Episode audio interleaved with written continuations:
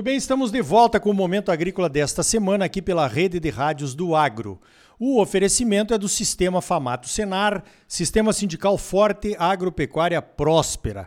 Olha só, as indústrias de etanol de milho estão pipocando em diversas cidades aqui de Mato Grosso e também em outros estados. Para falar sobre esta verdadeira revolução que está acontecendo no agronegócio do Centro-Oeste e até brasileiro, eu chamei o meu amigo Guilherme Nolasco. Ele é o presidente da UNEM, a União Nacional do Etanol de Milho. Guilherme, que coisa fantástica que está acontecendo aí com essas indústrias, hein, meu amigo? Como é que está a situação das indústrias no Mato Grosso e em outros estados? Bom dia. Bom dia, olá, Olha, é um prazer estar aqui com você mais uma vez, né? Sempre um papo agradável e, e, a gente trazendo aí boas notícias, né? O setor do etanol de milho é a história bacana a ser contada, né? Eu acho que depois da revolução do plantio direto, da rotação de culturas, a agroindustrialização ela cria um novo ambiente de negócios, né? É, a essa verticalização da produção primária. A indústria vai muito bem, crescendo, expandindo. Esse ano devemos chegar aí a 6 bilhões de litros de etanol de milho produzido no Brasil, o que deverá representar em torno de 20% da produção total de etanol milho mais cana produzido em solos brasileiros, né, um crescimento expressivo de 37% ah, em relação à última safra, é, expandindo novas indústrias, ampliando capacidade produtiva por incorporação de tecnologia às indústrias já existentes, rompendo fronteiras de Mato Grosso, Mato Grosso do Sul, onde eu estou agora, numa usina aqui em Dourados, já tendo uma segunda unidade a ser inaugurada no segundo semestre, projetos no Oeste Baiano, projeto saindo no Maranhão, uma pequena usina já em operação em Alagoas, um projeto de, de etanol de cereais, trigo, titicale e outros cereais no Rio Grande do Sul, uh, Paraná, a maior cooperativa do país, se preparando também para lançar sua obra. Então é um setor que começou aí ao longo da BR-63, concentrado no eixo aí é, Lucas do Rio Verde, Sorriso e Sinop, e hoje expandindo fronteiras para todo lugar. Era um nicho de mercado e hoje realmente se concretiza como uma indústria de economia circular que pode produzir uma energia limpa, um combustível que pode fazer parte de toda a estratégia de transição energética do nosso país, estimulando a cadeia de florestas plantadas para geração de vapor e energia, cogerando energia ao sistema nacional, todo o impulsionamento nas cadeias de proteína animal, uma vez que 30% do milho processado em etanol retorna em produtos de nutrição animal para as cadeias de bovinos, suínos, aves, peixes. Então, é uma grande história de agregação de valor à cultura primária, gerando empregos, rendas e principalmente renda ao produtor de milho, né? previsibilidade de venda, capacidade de aumento de investimentos e, e superando aí ano a ano a área de plantio de milho de segunda safra. Muito bem, tá aí uma radiografia do que está acontecendo no setor. Isso não vai parar por aí, eu tenho certeza. A produção de etanol de milho e de cereais vai tomar conta do Brasil, já está tomando conta do Brasil, né? Onde tem agro, vai ter usina de etanol de milho ou de cereais, sem dúvida nenhuma. Agora, Guilherme, outro dia ouvimos uma crítica aí de um dos políticos mais importantes do Brasil, lideranças aí criticando o etanol de milho por ter aumentado o preço do milho e, consequentemente, talvez o custo de produção das carnes para o consumidor final. Isso realmente aconteceu, Guilherme? Não, eu acho que isso é, é, é uma ausência de, de, de, um, de um uma informação mais precisa, né? Vamos fazer uma análise dos dados, né? Quanto aos números, não há o que se questionar. Produzimos na última safra em torno de 112 milhões de toneladas de milho no Brasil.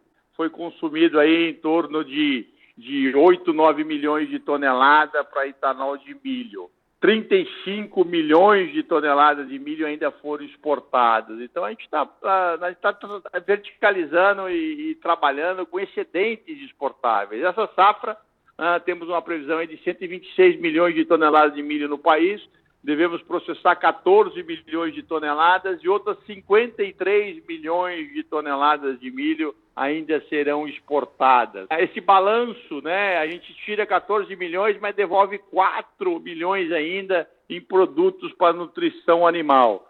Que baseia o preço do mercado do milho é o mercado internacional, né? É Chicago, é a voracidade das compras internacionais, é China demandando milho brasileiro. Então, eu acho que muito mais do que é, é uma mudança ah, de valores de preços que não é ocasionada pelo setor de etanol de milho, o setor de etanol de milho impulsionou uma mudança de cultura de relação com esse mercado. Né? As compras antecipadas é uma realidade, ninguém é, monta uma indústria de milhões, bilhões de reais para especular o mercado do milho. Então, o setor está baseado na compra do mercado a termo. Isso é importante para o produtor também de milho, que ele pode comercializar parte da sua expectativa de produção e rediar e também comprar seus insumos de forma antecipada. Ele pode sair da operação do barter, ele pode negociar melhor sua semente, seu, seu herbicida, o seu adubo e estabelecer esta relação de longo prazo de confiança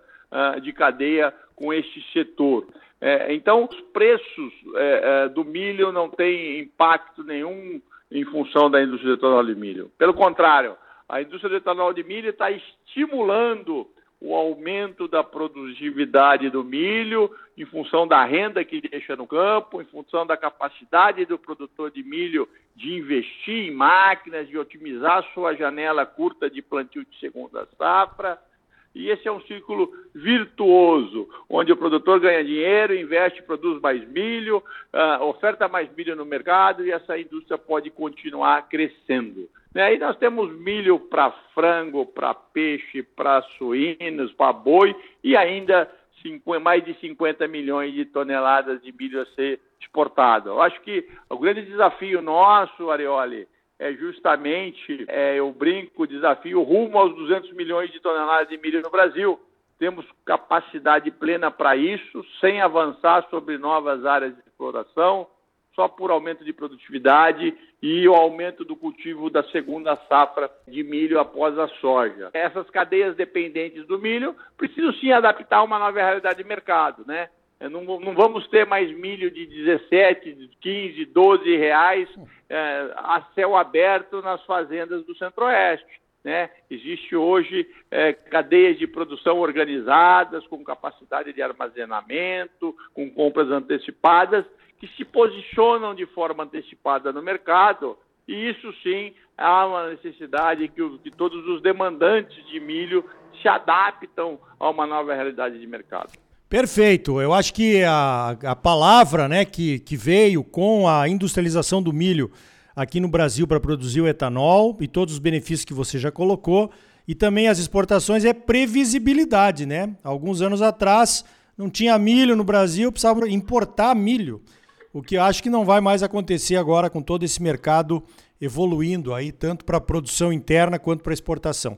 Agora, Guilherme, você participou da nossa reunião da comissão Nacional de Cereais, Fibras e Oleaginosas da CNA. E você fez uma conta aí do valor agregado, né? Que da propriedade até o navio, até o consumidor final. Repete aí para os nossos ouvintes, que eu acho que isso é realmente interessante da gente contar para todo mundo. Não, muito bom. Não, é realmente é, é uma conta simples, mas muito impactante, né? Você imagina esse setor deverá demandar 14 bilhões de toneladas de milho, basicamente no Centro-Oeste, né, este ano. Uh, e se você monetizar isso, uh, nós tiramos da exportação, da balança comercial, em torno de 16 bilhões de reais em milhos que deveriam ser exportados. Esses 16 bilhões de reais, quando transformado em etanol, em farelo de milho, em óleo de milho e na cogeração da energia gerada nesse processo, eu tenho saindo de receita da usina 26 bilhões. Então, eu, eu, eu tiro 16 bilhões da exportação e transformo em 26 bilhões de reais depois de processado nesse, nessa cesta de produtos. Né? E aí, agora eu contabilizo toda a economia indireta gerada pela geração de bens e serviços, uh, logística rodoviária, ferroviária, impulsionamento das cadeias de floresta plantada e mais todo o setor de proteína animal através uh, da produção via DDVS, eu transformo esses 26 bilhões de reais em 75 bilhões. Uhum. Então eu saio de uma conta de 16, vou para 26 na porta de fora da usina e esses 26 são transformados em 75. Então é, uma, é, é um ganha-ganha de geração de emprego, renda, impostos e ativação de várias economias, trazendo riqueza ao nosso país, ao nosso produtor rural. Então é inegável os benefícios dessa cadeia. Vamos exportar carne, vamos exportar biocombustível, vamos exportar óleo, né? é melhor do que exportar grão in natura. Muito bem, eu conversei com o Guilherme Nolasco, presidente da UNEM, a União Nacional do Etanol de Milho, fazendo um ótimo trabalho aí, promovendo, divulgando a produção de etanol de milho, como eu disse, está tomando conta do Brasil. Guilherme, parabéns pelo trabalho, mais uma vez obrigado pela tua participação aqui no Momento Agrícola. Eu que agradeço, Ariolha, tamo junto, né? Sucesso para você aí e para todos os produtores que nos escutam pode investir na cultura do milho, que terão aí previsibilidade e garantia de demanda para os próximos anos. Então tá aí, você sempre muito bem informado, ligado aqui no Momento Agrícola. Sistema sindical forte e agropecuária próspera. Sistema Famato Senar, trabalhando para aprimorar conhecimentos, melhorar vidas e garantir uma produção agropecuária cada vez mais sustentável e lucrativa para os produtores associados. E um Brasil melhor para todos nós. Por hoje vamos ficando por aqui. Então até a semana que vem com mais um Momento Agrícola Mato Grosso para você. Até lá!